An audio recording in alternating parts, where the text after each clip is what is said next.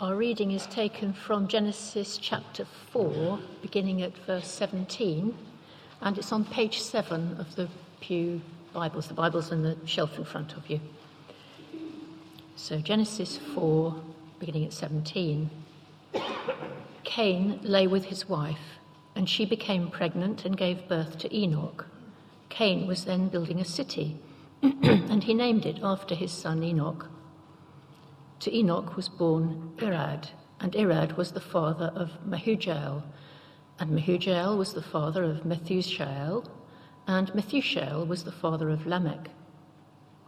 Lamech married two women, one named Ada and the other Zillah. Ada gave birth to Jabal. He was the father of those who live in tents and raise livestock. His brother's name was Jubal. He was the father of all who play the harp and flute. Zillah also had a son, Tubal Cain, who forged all kinds of tools out of bronze and iron. Tubal Cain's sister was Naamah. Lamech said to his wives, Ada and Zillah, listen to me. Wives of Lamech, hear my words.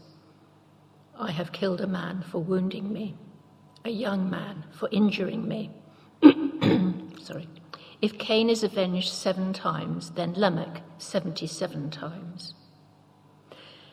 Adam lay, Adam lay with his wife again, and she gave birth to a son and named him Seth, saying, God has granted me another child in place of Abel, since Cain killed him. Seth also had a son, and he named him Enosh. At that time, men began to call on the name of the Lord. This is the word of the Lord.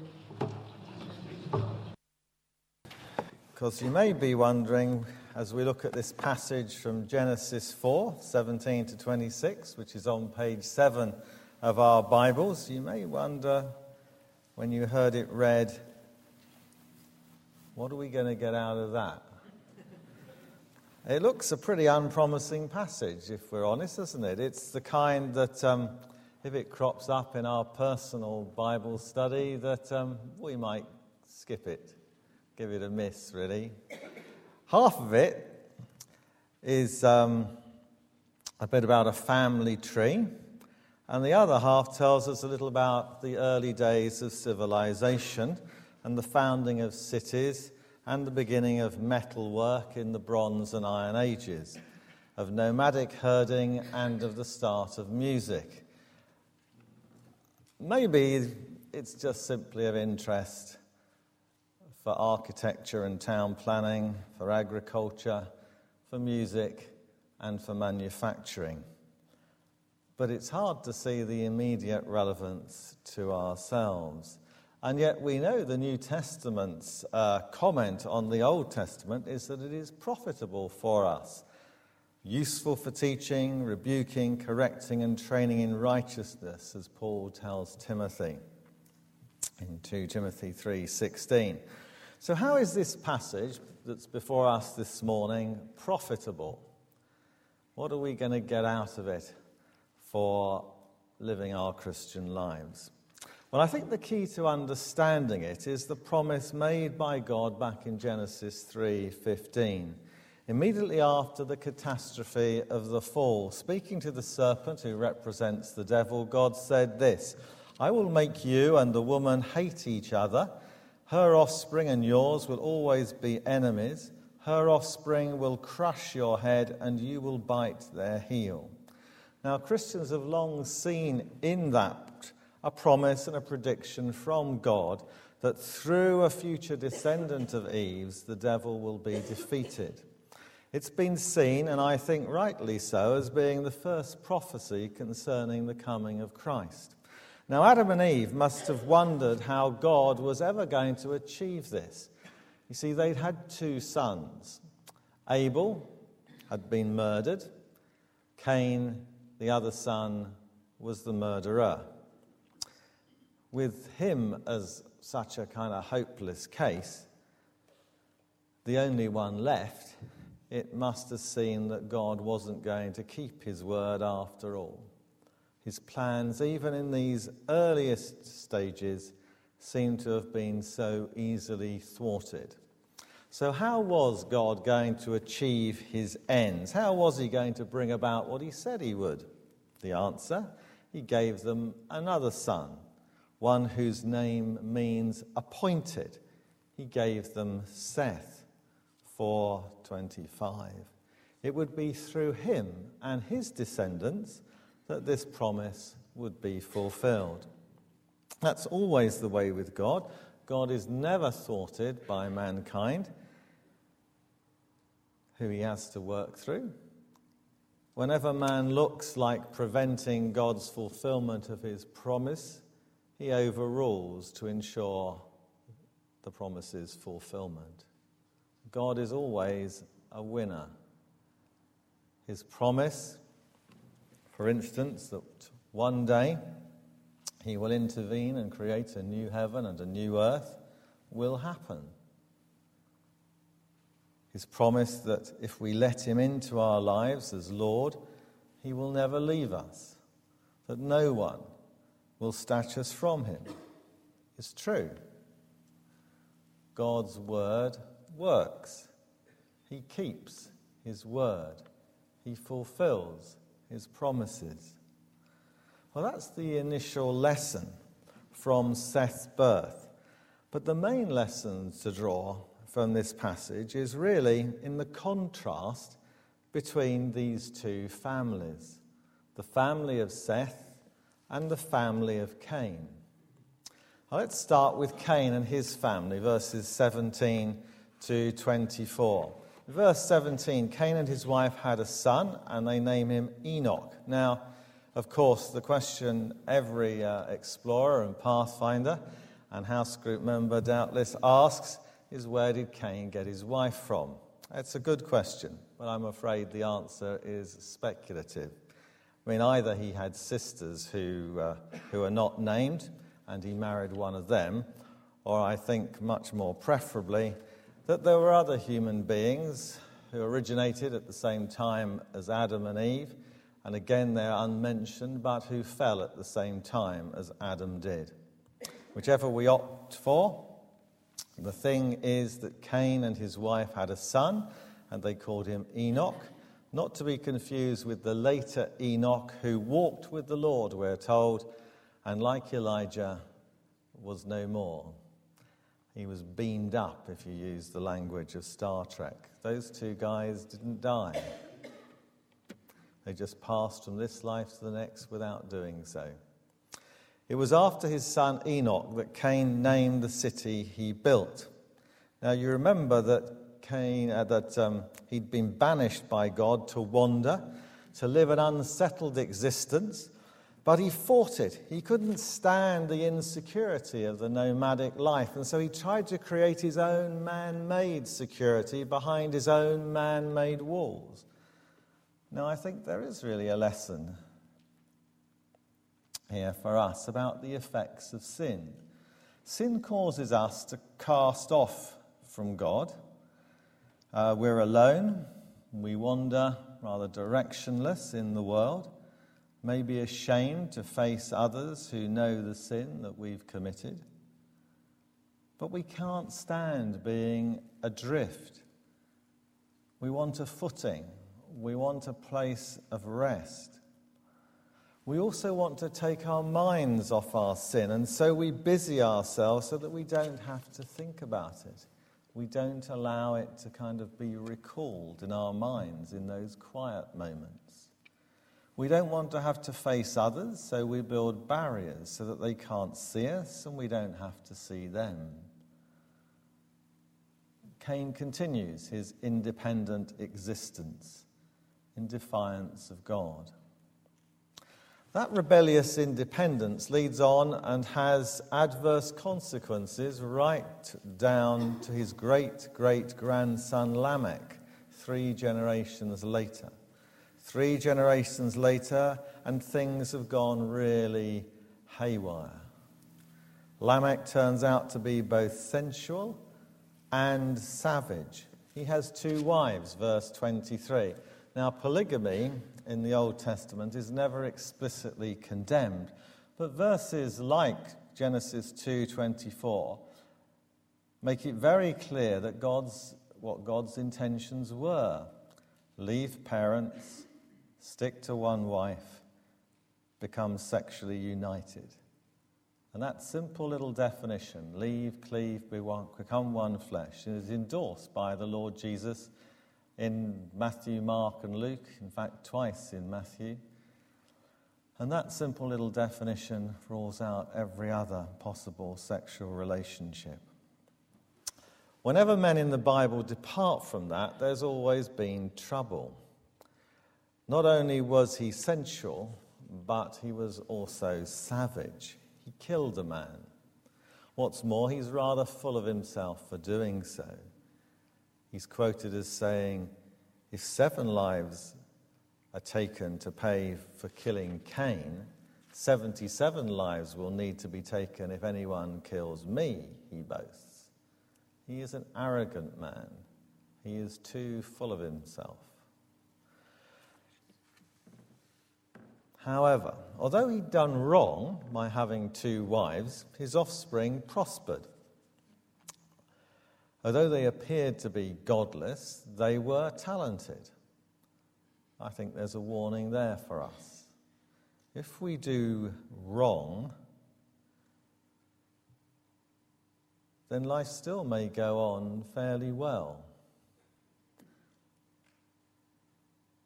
We may get away with it for a while. We're maybe even tempted to think that since we seem to be doing okay, maybe what we did wasn't wrong after all. That's a very dangerous way to reason. We know the proper way to judge between right and wrong is by reading the plain words of Scripture. Well, let's look at Lamech's talented but godless sons, 20 to 22. His wife Adah had um, two sons, Jabal, the nomadic herdsman, and Jubal, the musician. His other wife Zillah gave birth to Tubal Cain, the metal worker, who made tools out of bronze and iron. You can see at this particular point, you know, the Bible is touching def- definite periods of very, very kind of prehistory that we can identify today. And it was surely good that his sons were doing what God intended man to do to manage this world and its resources, to develop its potential. But because they were sinful, inevitably things didn't go quite right. They were skewed. It was good to build cities, but we've seen, for instance, that Cain's motive was wrong. He was trying to build security for himself, independent of God. He wanted to bring himself, uh, he wanted to busy himself so that he didn't have to face God. Discovering how to make metal was a good thing to do. There are very many good things you can do with metal. You can make washing machines to relieve something of the domestic drudgery we might otherwise experience. But you can also turn metal into weapons, as Lamech did, and murdered someone. We have here the first taste of the self sufficient society. The society that thinks it doesn't need God, that thinks that life can go on perfectly well without Him. But although this family of Cains could handle its environment, it couldn't handle itself. Its attempts to improve on God's plan for marriage set a disastrous precedent, which can be clearly seen in the rest of Genesis. And so quickly and so easily do they turn metalworking into weapon making. Technical progress, but moral decline. Perhaps, though, the saddest observation is that in all these verses there is no mention of God whatsoever. Not a single word. Well, that's the family of Cain. Now, more briefly, 23 and 24, and the family of Seth. Adam and his wife had another son. She said, God has given me a son to replace Abel, whom Cain killed. So she named him Seth. Seth had a son whom he named Enosh. It was then that people began using the Lord's holy name in worship. Adam and Eve had experienced grief, and now they have the joy of being given another son and he and his descendants seem to turn out godly. In the time of this son Enosh, there appears to be something of a religious revival, a renewal of spiritual life, a restoration to the early intended ways. The people turn back to God. In fact, they turn back to the Lord it's Yahweh, his personal name, a name that will come to mean more and more as he reveals himself over the, the course of uh, the book of Genesis and Exodus, where his character is revealed in his actions. It's interesting, too, that Enosh means frailty or weakness. It's very true, isn't it, that it's most often in the times of man's weakness that we do turn to the Lord. The times when uh, we're most fragile, that we're most likely to return to God. All the time we're living in the make believe world of self sufficiency, we're not likely to turn to the Lord. With some of us, things just have to get worse before they can get better. The church, in some ways, is like a hospital. And we can expect to see more casualties in the years to come as people find the hard way that permissive materialism is not the answer to life. So then, this passage is a contrast between the families of Cain and the family of Seth, between worldliness and godliness, between two very different ways to live. Cain's folk are worldly. They leave God out of their life altogether. They were the pioneers of civilization, but that is not the same as progress technological progress is a great thing. How you use that progress, that's what makes the difference. Architecture can be used to build aesthetic buildings. I think the hanging gardens of Mountbatten House along East Sturt View are quite aesthetic. I think the Lloyd's building in London is a ghastly load of old junk metal, really. That's just taste. Animals can be reared uh, to work, to provide food, to provide clothes, but they can be cruelly treated. Music can be melodious or it can be a cacophonous din. Metal can be used to make surgical instruments or instruments of torture. Or if we want to be bang up to date, you may have heard this week the interview with Demis Hassabis, who's the co founder and head of Google's £400 million machine learning business, DeepMind, and one of the world's leading authorities on artificial intelligence. He's now called for a responsible debate about the role of ethics in the development of artificial intelligence. I think he says intelligence is like any powerful new technology. It has to be used responsibly. If it's used irresponsibly, it could do harm. He thinks we're a long, long way from uh, Hollywood's Terminator. But how far away? Cain's family made all the wrong choices. They left God out, and all, and, and things eventually went wrong for themselves. Seth's family, on the other hand, were godly. They may have just uh, have been just as technologically talented as Cain's, but they had a life centered around God. He was a living and active God, a God who intervened to provide yet another son, a God who turned tragedy into triumph. He was a God that they could call upon in prayer and praise. He was consciously acknowledged as the center of their lives.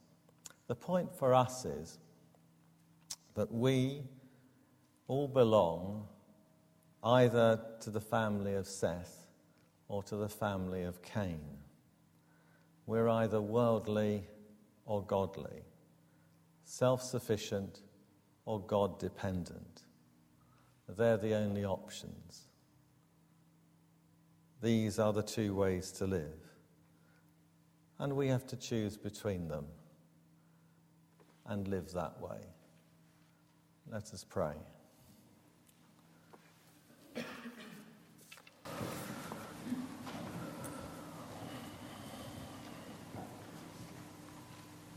Thank you, Heavenly Father, that may what, may, have, may what have looked unpromising is really quite promising. And it held, holds out before us in the lives of uh, two families very clearly the two different ways in which to live life. We pray that we would have the wisdom to follow in the way of Seth and his godly family. For your glory and our sakes, we pray. Amen.